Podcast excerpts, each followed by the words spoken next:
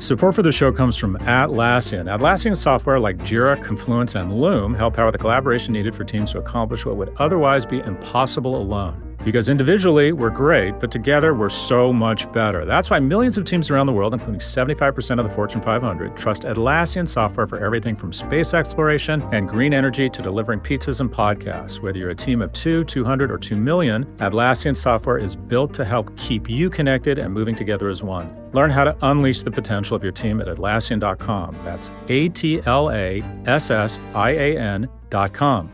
Atlassian.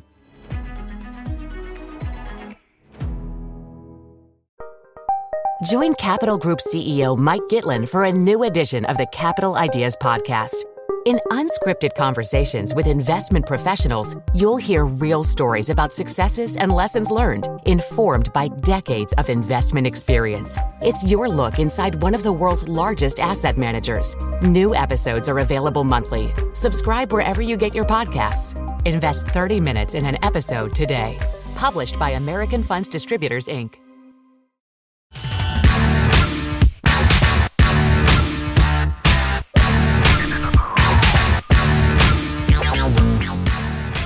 Welcome to the Prop G Pod's Office Hours. This is the part of the show where we answer your questions about business, big tech, entrepreneurship, and whatever else is on your mind. If you'd like to submit a question, please visit office hours dot prop g media dot com.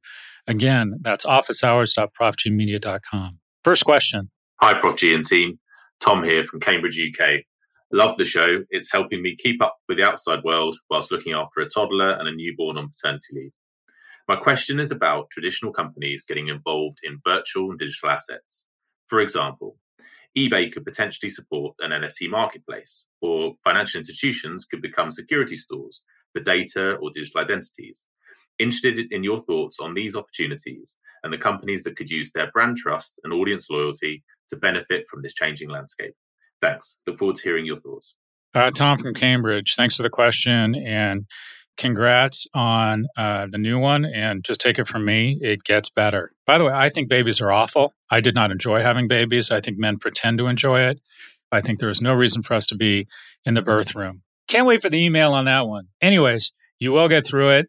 Uh, zero to one awful, one to three semi-awful, and then from like three on, it just becomes wonderful. So uh, hang in there. And uh, if you're enjoying it, good for you. Anyways, eBay, remember them? eBay was considered at one point one of the big five. At the turn of the millennium, they were considered, it was like Amazon, eBay, Yahoo. They were, you know, a juggernaut. And then eBay spun PayPal, and I believe PayPal is worth literally like ten to twenty times what eBay is worth. Remember that when eBay used to own PayPal, that PayPal was the internal payments functionality for eBay? Anyway, it's kind of like when Dayton Hudson spun Target. Dayton Hudson was this tired uh, Midwestern department store retailer that uh, started this little company called Target, which ended up growing up to be much bigger and stronger than Dad, and they spun it. Anyways, anyways, I think this is an amazing idea for eBay, because what would you want? You'd want a marketplace.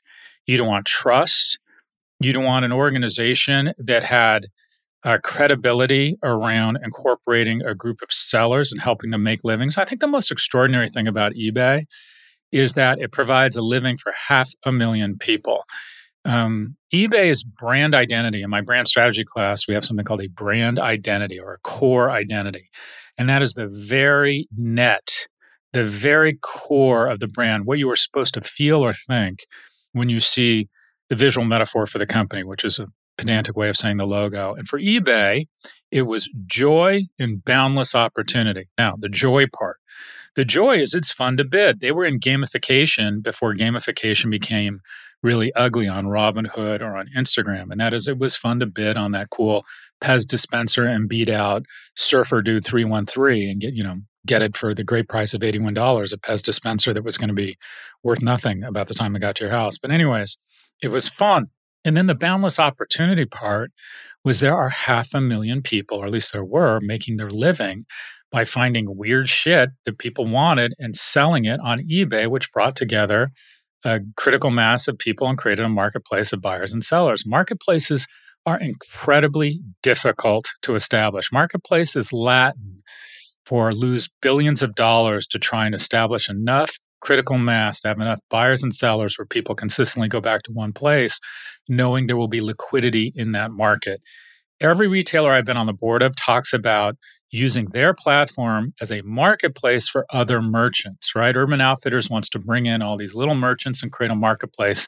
And what they fail to realize is unless they have access to billions of dollars to sustain that build of getting people to the marketplace, offering them such a great deal, driving so much traffic until there's a critical mass, that they just don't have the cheap capital. And eBay did. So eBay has, one, a marketplace. They have a history of transactions done digitally. They have a trust.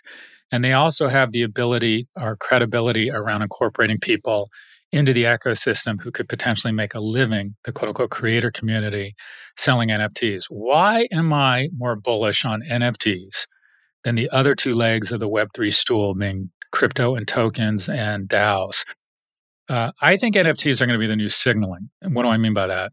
Number one instinct is survival. The majority of us woke up this morning and thought we had that box checked, and that's a good thing. And by the way, it hasn't been that way through most of history. A lot of times when you ran into someone else alone, one of you might not leave alive.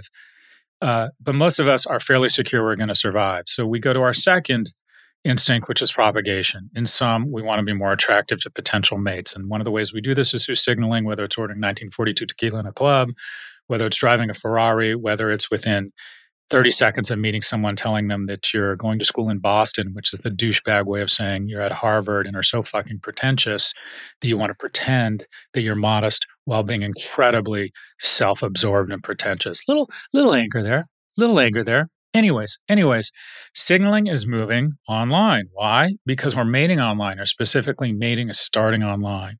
So I think a lot of the signaling, if you will, is going to move from Birkin bags and Chanel and Ray-Ban and Panerais to, you know, skins. My sons buy skins on their video games to demonstrate how cool they are, different weapons, uh, different, you know, beachfront real estate next to Snoop in the metaverse, whatever it might be. But I think if the luxury brands can get their arms around the I P, there's a lot of opportunities for incremental cash flow from not only luxury brands, but for media companies and sporting franchises to put N F Ts online. And if you think, well, it's ridiculous that people would pay for the digital rights to a piece of content, it's no more ridiculous than paying a lot of money for one of three hundred signed pieces of art. So the C E O of eBay recognizes this and appears to be going all in on this. And the company recently purchased uh, the N F T marketplace Known Origin. This makes a ton of sense.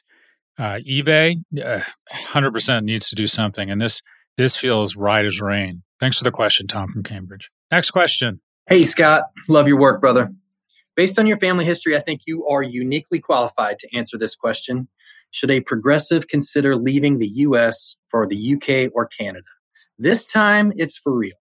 Some background. I'm a relatively wealthy and happily married middle-aged man. We have a high school-aged daughter, interested in colleges in England or Scotland, many less expensive than top U S institutions. I work in machine learning for a huge tech firm, and relocation isn't an issue for me or likely my wife, who's also in tech, though the move would be on our dime or pound, as it were. As a group, we are three progressive atheists who are tired of the gun-crazed, federated blue state, red state system in which we currently reside. Jody from Madison, Wisconsin. First off, congratulations. Uh, these are what you call high-class problems, and I'm not uniquely qualified to answer this question. I'm uniquely qualified to give you an opinion because, one, it sounds like we are brothers from another mother in terms of our political beliefs, atheism, situation in life, blessings. Uh, and also, as luck would have it, I am moving uh, to London in the fall. And I'll just give you uh, some thoughts. It, it was sort of tempting. People asked me uh, why I'm moving. And it's a little bit tempting to say, well, you know, I just don't recognize this America anymore, or to start complaining about America. But the reality is uh, your blessings and my blessings are a function. Uh, the fact that we could move to London, the fact that you could move to Scotland, the fact that I am moving to London are a function of just how wonderful America is. And that is, and I don't know your background, but uh, I was born to a single immigrant mother who uh, was born in London and left school at the age of thirteen. And I can now move back to London and buy a nice home there and send my kids to these storybook-like schools and, you know, live what I think is going to be a really interesting life and expose my kids to a uh, uh, different culture. Uh, we're moving because, one, I do want to uh, give my kids the opportunity to experience something different. I think they'll really benefit from that. Uh, two, just selfishly, I think it's going to be a great lifestyle decision. I have roamed the earth for the last twenty-five years as a consultant and strategist. And one of the observations I've made is that America is the best place in the world to make money, and Europe is the best place to spend it. And as I get older, I want to do uh, more spending, which sounds kind of weird, but I just want to enjoy life more. And I want to spend more time exploring Northern Europe and Italy and, and Greece and France and all those all those wonderful places. So it's a lifestyle thing. Uh, what also strikes me, though, is that I feel actually a little bit of a pull to stay, given what's happened. And that is, I was very moved by um, so many uh, of the Ukrainian citizens who stuck around to fight. And I don't want to, I don't, this isn't, this is a, a ideological war, a societal war, but it's not a military war, which is obviously a level of horror uh, we can't imagine right now. But there is something very dangerous going on in America, and that is it has become minority rule, both on the far left and the far right. And I think as a result, uh, neither side speaks to each other. Neither side is interested in any sort of moderate consideration or compromise. Uh, our our rule, our government no longer represents where America is. And to think that we're uh, letting these mass shootings continue, to think that we're going to turn back women's rights and kind of return to sort of this old Spain-like mentality, and to think that daughters being born today have fewer rights um, than their mothers did, it it is like you don't recognize America. I think we have an obligation to return America to where it was, and also to ensure that it continues to offer Uh, the same types of opportunities it's offered uh, the two of us, such that we could have these wonderful decisions around whether to move to London. So I'm not staying. I am going to move, but I've decided I'm going to try and I'm going to try and fight the fight. I'm going to uh, get a little bit more involved in Planned Parenthood. Um, and finally, I don't think there's anything wrong with America that can't be fixed with what's right with America. We have an obligation to stick around and fight. Uh, but again, congratulations on the opportunity. Um, uh, if you move like I do, I'm serious about this. Send me an email. We sound as if we're uh, very simpatico, so to speak, but I see it as we're just, we're not leaving the house. We're just going to go spend some time with a good mate down the street. The strongest alliance in the history of the modern world is the alliance between the United Kingdom and America. So I'd like to think that if you decide to do this, we're both just taking a break. Uh, but at our core, we're Americans, and we're going to stick around and fight the good fight. We have one quick break before our final question. Stay with us. Did you know the Capital Ideas Podcast now has a new monthly edition hosted by Capital Group C E O Mike Gitlin? Through the words and experiences of investment professionals, you'll discover who was their best mentor, what's a mistake they made that changed their approach, and how do they find their next great idea? Subscribe wherever you get your podcasts. Published by American Funds Distributors, Incorporated. Support for this podcast comes from Constant Contact. If you're a business owner, you already know that it's really, really hard to cut through the noise of everyday life. If you want to connect with your customers, you need to break through the noise. You need Constant Contact. Constant Contact is a marketing platform that makes it easy to reach new audiences, grow your customer list, and connect over email, text, social media, and more. Whether you're a marketing guru or just learning the ropes, Constant Contact offers writing assistance tools and automation features that make it simple to say the right thing at the right time. So get going and start growing your business today with a free trial at constant contact dot com. Just go to constant contact dot com right now. Constant Contact, helping the small stand tall. constant contact dot com. Welcome back. Question number three. Hey, Scott. I'm Charlie from Lawrence, Kansas. I'm sixteen years old, and ever since finding your lectures at N Y U and around the country over a year ago, I've become a huge fan of your work. You're someone who I really respect and admire, and I think you had a very similar mindset to mine in your later teenage years. I want to do something impactful with my career and go to a place I feel like I can become something. So my question is twofold. Would you have any advice for a sixteen-year-old growing up in this digital age? And secondly, is there anything you wish you did differently in your later teenage years? Thanks so much. Wow, Charlie, your, your question just kind of stills me. I'm, I'm really flattered by that, that a sixteen-year-old would reach out to me. Oh my gosh, th- we're going to need a bigger boat. Um, when I was sixteen, I was just, you know, lost. I didn't, not lost in a bad way, just nothing, just totally unremarkable, not a very good student, didn't have a ton of friends. You know, my home life was okay, but not great. I wasn't, you know, I was a good athlete when I was young, but once I got to high school and I became more competitive, I was no longer really a competitive athlete. I was just kind of literally kind of sleepwalking through life and invisible. So I can't give you advice from a success standpoint. Uh, what I can tell you, I wish I had done more of, I wish I'd taken my academics a little bit more seriously and tried to demonstrate a little bit more discipline. I think if you are in any way academically minded, I still think college is a, a great way to create a lot of opportunities. I think it would be unusual if you knew what you wanted to do with your life. When I was your age, I thought I wanted to be a pediatrician, despite the fact that I wasn't very good at the sciences and made absolutely no sense. And I just kind of grabbed it out of the air. And freshman chemistry at U C L A kind of dispelled me of that notion. Uh, but I think it would be very unusual if you knew what you wanted to do. So what you want to do is you want to create as much optionality as possible. And the way you do that is, one, I believe, through education and through relationships. At your age, it's natural to believe that your parents aren't your enemy, but aren't your allies, and you need to dispel yourself of that notion. And there's some situations where they're not, but most of the time, uh, your parents are your allies. And a natural hormone release is that makes you uh, not only recognize your parents aren't the heroes that you thought they were, but you seem pissed off that the charade has endured as long as it has, and you resent them and you don't want their advice. And the reality is, there are very few people who are more engaged in your success.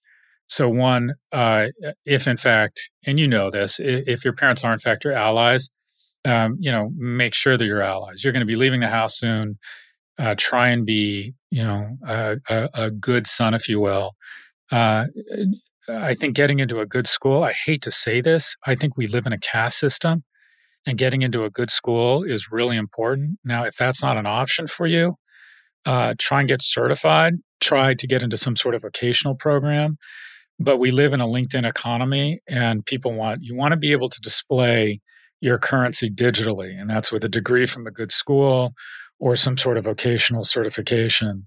I would try and get to a city as soon as possible. Uh, two-thirds of economic growth is going to be in cities. And uh, but more than anything, at the age of sixteen, I wish I'd invested a little bit more in my academics. And I'd wished I'd been a little kinder uh, to my mom. Uh, I wasn't a bad person, but I was kind of a pain in the ass, and I was disrespectful, and I regret that now. Uh, but Charlie, I am Scott at stern dot n y u dot e d u. If you would like to reach out directly, uh, I, I uh, this stuff is so personal and is so individual, but if you uh, reach out to me, we can set up a quick call. I can ask some questions and maybe give you uh, more thoughtful advice. But the fact that you're even thinking this way, Charlie, the fact that you're even thinking about reaching out to people, the fact that you're even thoughtful enough to try and have role models and look to people for guidance, you are, my brother, a million light years ahead of where I was. Thanks for the question, Charlie. That's all for this episode. Again, if you'd like to submit a question, please submit a voice recording by visiting office hours dot prop g media dot com.